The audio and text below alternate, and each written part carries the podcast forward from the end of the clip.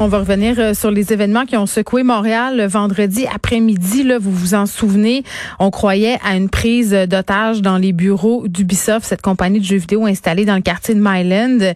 Et euh, vraiment, ça nous a tenu en haleine très, très euh, longtemps. Et bon, on a su par la suite, même si ça avait été évoqué dès le départ, mais on prend pas de chance avec ça. C'est pour ça que la police s'est pointée avec tout l'arsenal. On, on, suspectait peut-être un canular. Et là, ben, qu'on sait, en fait, euh, c'est qu'on aurait appelé, on aurait détourné euh, finalement euh, les appels pour faire croire que ça provenait en fait de l'intérieur des bureaux d'Ubisoft et on a fait croire qu'il y avait des personnes en otage, qu'il y avait des hommes qui demandaient une rançon. Et bon, finalement, une des théories avancées est celle d'un swatting, qui est une technique utilisée peut-être plus qu'avant. En tout cas, c'est rendu populaire, entre guillemets, malheureusement. Je parle de tout ça avec Steve Qui est expert en cybersécurité. Salut Steve.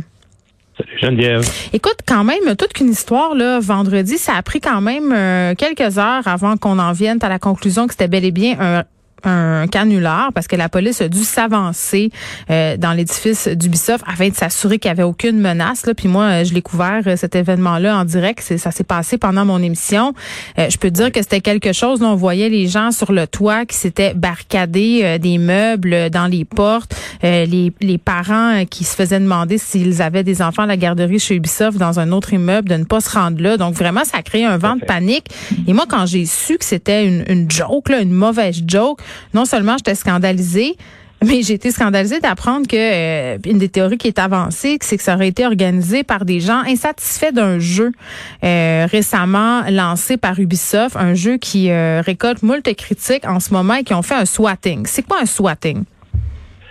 Le swatting, c'est de faire en sorte que, à couvert, autrement dit, en masquant les traces électroniques pour appeler les services d'urgence, euh, de laisser savoir une fausse et euh, un faux événement. Et à ce moment-là, tellement critique la façon qu'il l'appelle est placée, la critique pour l'événement, hmm. le, l'escouade tactique est déployée pour intervenir.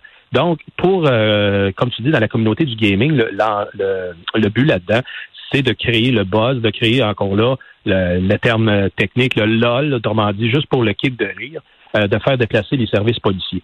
Euh, dans le passé aussi, ça tu dis c'est nouveau, là, pas nouveau tant que ça, parce que ça fait quand même 5-6 euh, ans qu'il y, en a qui s'en servent de Mais ça gagne en popularité, c'est ce que je disais.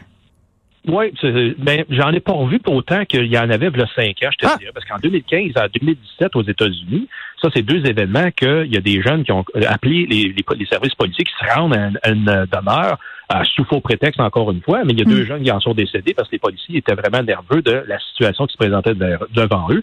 Mais celle que j'ai couverte davantage en 2014, c'est celle d'Ottawa. Alors qu'un jeune euh, s'est fait, euh, il y a eu 64 chefs d'accusation de toutes sortes de méfaits, euh, mais 30 de ceux-là étaient pour du swatting. Donc, il le jeune aurait a été reconnu coupable d'avoir signalé 30 faux appels de, du genre en Amérique du Nord, au Canada et aux États-Unis, même un appel à la bombe à l'école Georges Vanier à Laval.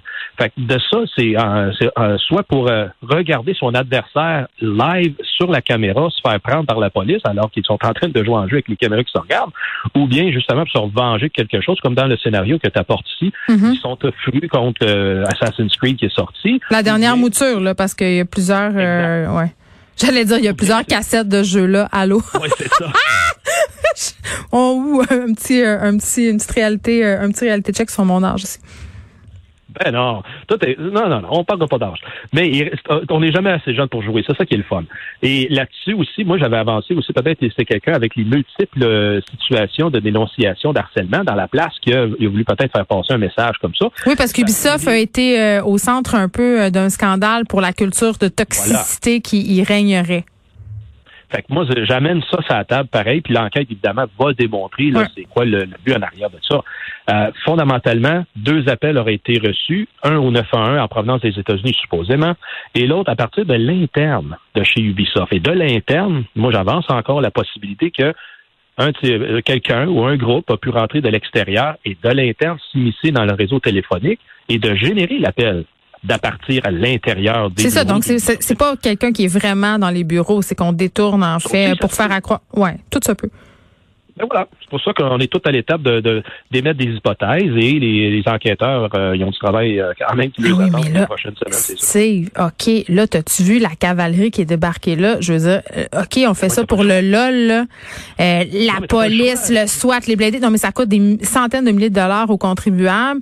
Là, il faut les retrouver, ces gens-là? Est-ce que ça va être possible? Est-ce qu'ils vont devoir payer la facture? C'est tout ça, là c'est un travail de longue haleine parce que comme dans le cas du jeune à Ottawa, je parlais tantôt en 2014, ben, il s'est fait dénoncer par un de ses compétiteurs justement, et là les policiers ont pu mettre la main sur euh, ce jeune-là à Ottawa. Qu'est-ce que tu veux dire? Attends, attends, qu'est-ce que tu veux dire par un de ses compétiteurs? C'est qu'il y, a comme une espèce de, comme dans le monde du hacking, de compétition entre celui qui va réussir à faire le plus gros coup? Oui, en même temps que ces deux opposants en ligne d'un jeu en ligne qui se sont vraiment heurtés électroniquement. Et là, pour se revenger, ben, dans la vraie vie, ben, ils se sont fait des coups entre eux autres. Fait que là, c'est, ça, non, c'est pas de faire, c'est comme ça que ça fonctionne. Et là, justement, le, en, novembre 2013, le père de ce jeune-là Ottawa militait sur la place publique là-bas Ottawa pour dire mon jeune s'est fait avoir, il s'est fait planter des preuves dans son ordi. Puis tu as même un ancien hacker du groupe Anonymous qui s'est détaché de cette mouvance-là, puis à lui seul a tiré l'attention. C'est là que ça a amené le, piratage du site web de la police d'Ottawa avec la banane qui danse. Je me souviens pas, si, je sais pas si tu te souviens de celle-là, mais ça a vraiment frappé l'imaginaire. Et c'était vraiment un coup très facile la façon qu'il s'est pris. Mais plus tard, euh, un an plus tard, il s'est repris en faisant un coup fumant à Ottawa, mettant en terre tous les sites du gouvernement fédéral, la, Chambre des communes, la, la, la, Cour suprême, la GRC, même le CRS. Ils ont tout été mis ça à terre avec une attaque de déni de service pour empêcher que ces services-là soient visibles. Pourquoi? Parce qu'il voulait attirer l'attention médiatique pour le message qu'il avait livré qui était euh, prenez en compte que le jeune, ça se peut que ça soit pas vrai, qu'est-ce qui se fait euh, accuser. Puis là, il m'avait mis dans le spotlight, ce gars-là. Il m'avait dit, ah, regarde, c'est lui mon relationniste public. Parce que ben oui, c'est ça. Puis là, oups, qu'est-ce que tu me dis là, toi? Mais c'est intéressant de suivre ça parce que, un, je l'ai, j'ai pu euh, me mettre de connivence avec lui assez pour l'inviter à trois reprises qu'il fasse une, déposition, une déclaration à la caméra. Mais il avait tellement peur qu'on soit suivi, justement. Le gars, il est parti dans, dans, dans la nature. Puis quand le jeune il s'est fait condamner, euh, après ça, il a, disparu, il n'y a plus eu aucune communication avec cette personne-là. Donc, ça, c'est pour t'illustrer l'exemple qui est pas impossible, qu'on retrouve pas, si jamais c'est une personne sérieuse et qui est euh, professionnelle dans l'approche. Mais il y en a d'autres aussi que si c'est juste des, euh, des gens avec une égo démesurée, là, ils vont faire une erreur à un moment donné. j'espère qu'ils vont payer, là. C'est quand même. Puis, tu sais, là, je parle de l'argent, là. C'est sûr que c'est nous, les contribuables, qui allons payer pour ça. Mais pendant que ces ressources-là sont utilisées pour le, ce niaisage-là chez Ubisoft, s'il y avait eu un vrai événement ailleurs à Montréal, tu sais, on aurait eu l'air un peu. Tu sais, c'est ça, là. Il y aurait eu des gens qui n'auraient pas eu l'air. Euh, beaucoup m'ont demandé, Geneviève aussi, ben comment est-ce qu'on peut faire pour éviter ça? Ben désolé, on peut pas rien faire. tu n'aimes pas ton voisin puis tu y envoies 20 boîtes de pizza. Tu peux pas faire ça. C'est un drôle d'exemple, mais je comprends ce que tu veux dire. Ben, c'est la même affaire. Tu prends le téléphone, tu places une commande. Dans ce cas ici, la commande était de déplacer le service de police.